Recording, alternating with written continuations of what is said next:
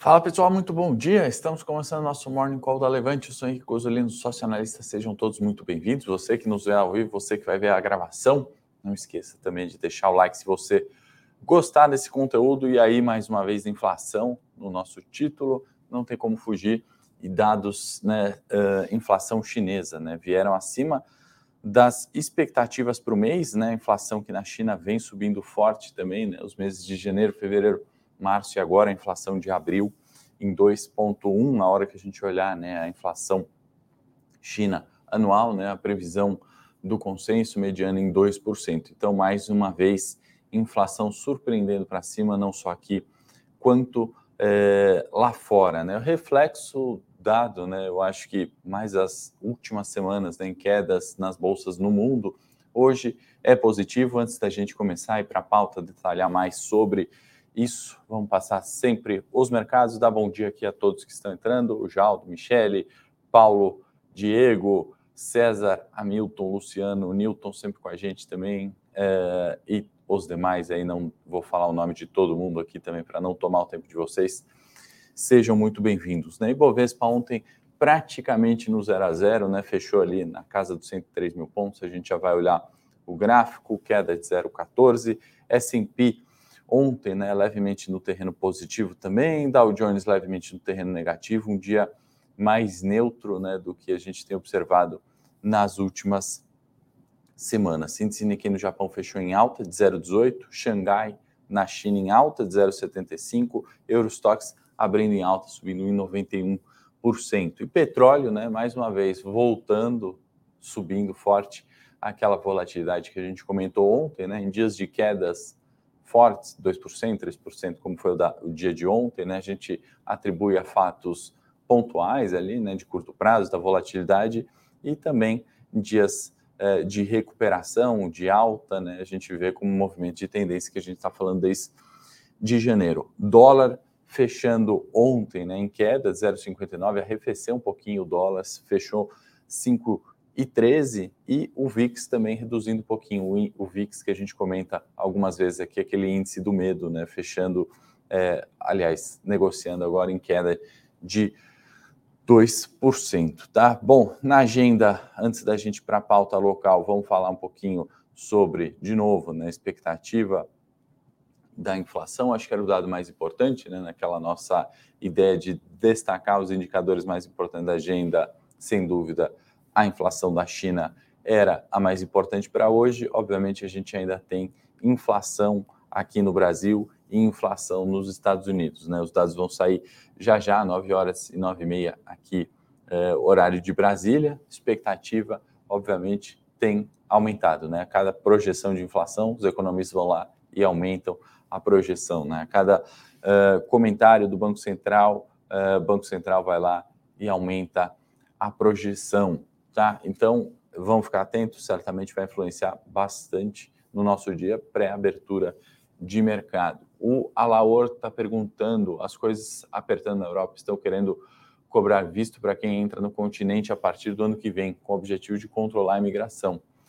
É um movimento lá, Laor, de fato, né, a gente tem visto essas questões, né, e aí é, tem também questão de é, migração né, para a Europa também é, acaba, enfim, neste mundo maluco que estamos vivendo, né, um mundo de inflação cada vez mais alta, outras é, questões aí como imigração, né, a gente não fala tanto aqui né, relacionado aos mercados, mas de fato é, são pontos aí interessantes colocados pelo Alaur que mais? Bom, ata do Copom, né, pessoal? A gente já falou ontem em primeira mão, né? A gente acaba lendo algumas coisas novas ou ideias ali, mas acho que boa parte dos pontos da ata a gente pontuou ontem, né? Só para resumir e recapitular, o Banco Central ainda deixou em aberto né, uma, um, um, um aumento na taxa de juros, um aumento de menor magnitude que o último, né? Então, um aumento talvez até 0,75, 0,5,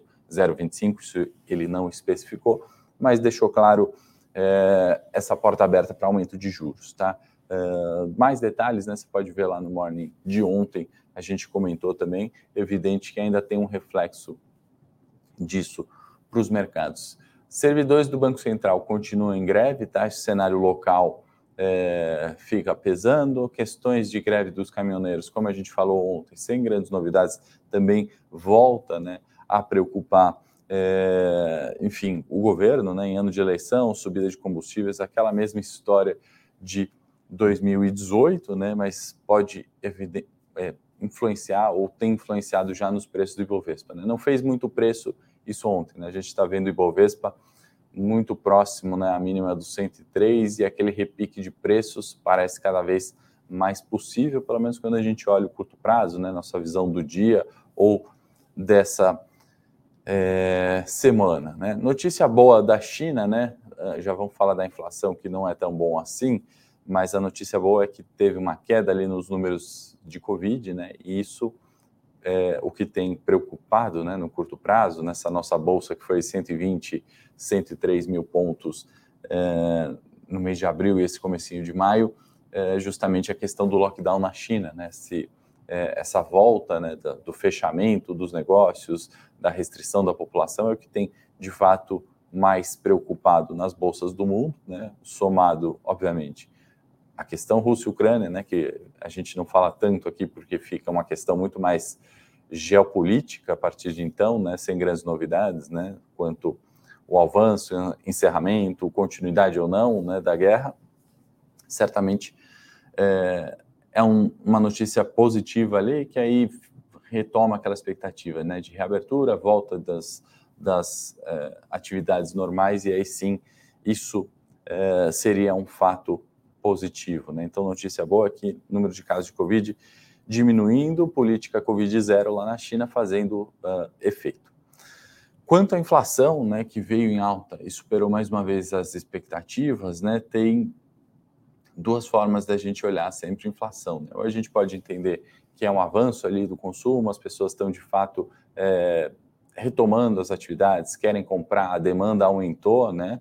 Que, ao meu ver, infelizmente não é o que essa inflação vem nos mostrando, ou que essa inflação chinesa pode ser, ou é ainda aquele problema, né? de oferta e demanda, as cadeias globais não se encontrando, e eu acho que parte né, das restrições tem impactado, obviamente, nos preços. Né? Então, inflação na China supera as projeções do consenso, 2,1%, quarto mês, né, que a gente considerar só o ano de 2022, né, olhar a história recente, vem subindo e vem subindo de forma forte. Né? Então, os governos, né, não só aqui, China, Estados Unidos tem cada vez mais tomado atenção quanto à inflação. Né? Nesse sentido, ontem, né, mais pronunciamentos ali de membros dos bancos centrais americanos, né, alguns tentando é, dar pistas e eu acho que confundindo ainda mais o mercado. Né? Então, é, além da situação né, de inflação, subida de juros, lockdown geopolítica, eleição aqui, a gente tem, ao meu ver, né, essa confusão na comunicação, né? Uma hora, semana passada, a gente vê uma ata do Fed é, dizendo ali, né, que não vê necessidade de subir 0,75 juros, que é, consegue subir juros sem aumentar o desemprego. Em outra hora, né, ontem, a gente vê informações ou declarações de membros ali do comitê quanto à possibilidade de, é, de subir juros, né, de ainda que não descartem o 0,75, né, ainda existe essa possibilidade. Então, toda essa confusão tem adicionado volatilidade adicional nos mercados, isso é o que a gente viu no mês de abril e que está evidente agora no mês de maio, tá? Então, cenário exterior, inflação, local, inflação, no local a gente adiciona aí algumas preocupações ou rumores, né, daquela velha história, né? Greve do BC, greve dos caminhoneiros, pontos é, de menor importância, né, quando a gente olha toda a questão Covid, geopolítica, inflação no mundo, que eu acho que tem ditado o ritmo dos mercados no mês de maio, mas também no cenário local, né, olha, a hora que a gente olha exclusivamente Bovespa, certamente é, são fatores que trazem volatilidade para nós, tá? É, deixa eu dar bom dia aqui para quem está entrando agora, Karina, Fabiano, Urbano, Se vocês gostarem desse conteúdo, dá o like, é importante para mim. Eu sei que mesmo que você deu o like ontem, é importante que você repita ele hoje. E eu vou fazer um convite para vocês, vídeo 3, né, daquela semana do trade dos cinco dias, para quem não conhece, pedir para a produção jogar aí na tela antes da gente ir para o gráfico do Ibovespa, né? Essa semana do trade, é, a gente tem voltado né, com esses vídeos, falado de coisas novas que os assinantes vão receber, né? Então, você que já é assinante, obviamente, não precisa assistir, né? Mas a gente está nessa série de vídeos é, do trade dos cinco dias, mostrando estratégias de curto prazo com pensamento de longo prazo, né? Então, nosso primeiro trimestre foi excelente, né? Se você quiser saber por quê, qual é a estratégia, como é que eu olho, como é que eu gerencio o risco, como a gente gerencia a perda, como a gente seta alvos para ganhos, né, com relação de risco-retorno favorável. Boa parte disso está no vídeo, tem novidade para quem já é assinante, aí não precisa assistir, porque vocês vão receber direto no conteúdo da série. É, e tá bem legal, tá bem bacana. Não falamos só de ganho também, né? Nos meses de abril, né? Como é que foi nosso comportamento na queda de bolsa? A gente fala um pouquinho sobre tudo isso aí é, nesses vídeos. Vamos pedir aqui ajuda para a produção. Vou colocar o gráfico do Ibovespa na tela. A gente chegou ontem nos 103 mil pontos, né? Na verdade, a gente não chegou, né? A gente veio testando aqui de novo, né? O fechamento é, de ontem, né? Um candlezinho muito semelhante aqui a um doji, né? Onde abertura e fechamento são próximos, né? Então a gente quase não vê oscilação, parece um dia do zero a zero, né? Isso foi uma queda de 0,14 e o pavio da vela, né, vem até os 104 e vai ali até uma mínima, né, na casa dos 102.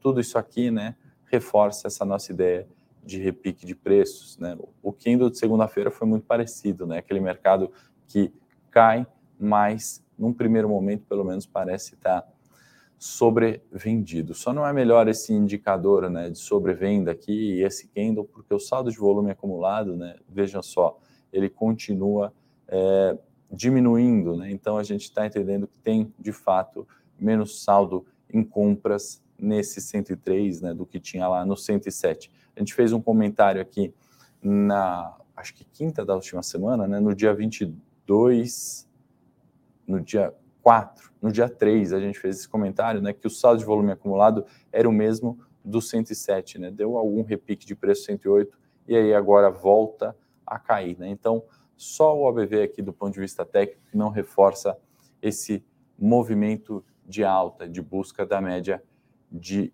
17 períodos, tá? Então, Ibovespa é isso. Vale comentar também do dólar, né? Faz tempo que a gente não fala, ou pelo menos não mostra o gráfico do dólar aqui, né? A gente está vendo aquele repique de preço que a gente projetou, né? Acima do 5,000 é o nosso suporte mais relevante dólar parece querer de fato buscar essa nossa projeção do 5,412, né? Ou seja, a média de 200 para o dólar. Vou aproveitar aqui que a gente está vendo gráficos é, que a gente não colocava aqui já tem algum tempinho.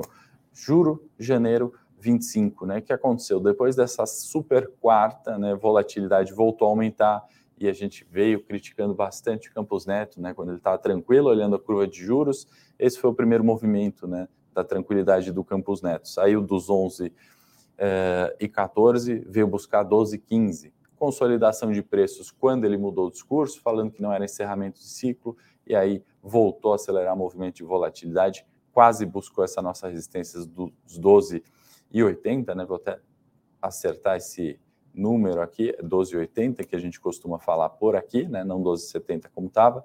E aí ontem arrefeceu um pouquinho, né? Voltamos aqui no patamar de 12,3, tá, pessoal? Então era isso de pontos técnicos, passar rapidamente para a gente não estourar tanto tempo hoje na nossa pauta é, corporativa, né? Vocês sabem, enxurrada de balanços, e aí a gente detalha mais nas nossas séries, conforme nossas posições. É, no Eu Com Isso também, né? Alguns detalhes ali sobre é, os resultados, tá? Então, a gente vai destacar hoje aqui, né, a Azul que veio com alta né, na demanda é, de passageiros, né, no termo técnico, aquela RPK, em abril, né, quando a gente compara abril desse ano, abril de 2021, é, e a oferta de assentos também aumentou, né? A taxa de ocupação, né? Que eu acho que é um indicador bastante importante para a gente olhar, né? Afinal de contas, é isso que vai gerar receita e escala para as companhias aéreas. Esse resultado uh, subiu em 2,3 pontos percentuais, né? Foi para 79, eh, 79,8%. Tá? Brasil Agro, né? Que não é uma empresa assim tão falada, né? Uma small cap que registrou lucro, né? Lucro de 81 milhões no terceiro trimestre. É, se a gente colocar ali né, a comparação, isso é uma queda de 41% sobre o mesmo período é, de 2021. E aproveitando, aí sim, né, mais importante a gente falar de Petrobras, que vai pagar na segunda-feira o dividendo complementar de 2,97. Então, acionista da Petrobras fica de olho, lembrando, né, a ação já está ex ali desde 13 de abril. Tem dividendo também né, da EGE, quem é acionista ali, quem olha a longo prazo, certamente deve ter na sua carteira né, algum papel ou a ENGE ou algum semelhante ali, vai pagar os dividendos complementares 0,67 é, por ação, né, arredondando o número, fica a ex agora dia 12, tá bom, pessoal? Bom, nosso tempo hoje estourou, espero que vocês tenham gostado do conteúdo. Se você gostou, não esquece de curtir. Eu vou lá para o Morning Tech no meu canal, vou colocar a marca d'água urbano e não deixa aí de acessar e ver o vídeo da série do 3 dos 5 dias. O conteúdo está bem legal. Se inscreve no canal da Levante também e encaminha para algum amigo se você gostou do conteúdo. Se tiver mais like hoje, eu sei que o conteúdo foi melhor que o de ontem e assim vamos melhorando. Bom dia a todos e amanhã, 8h30 da manhã, eu estou de volta.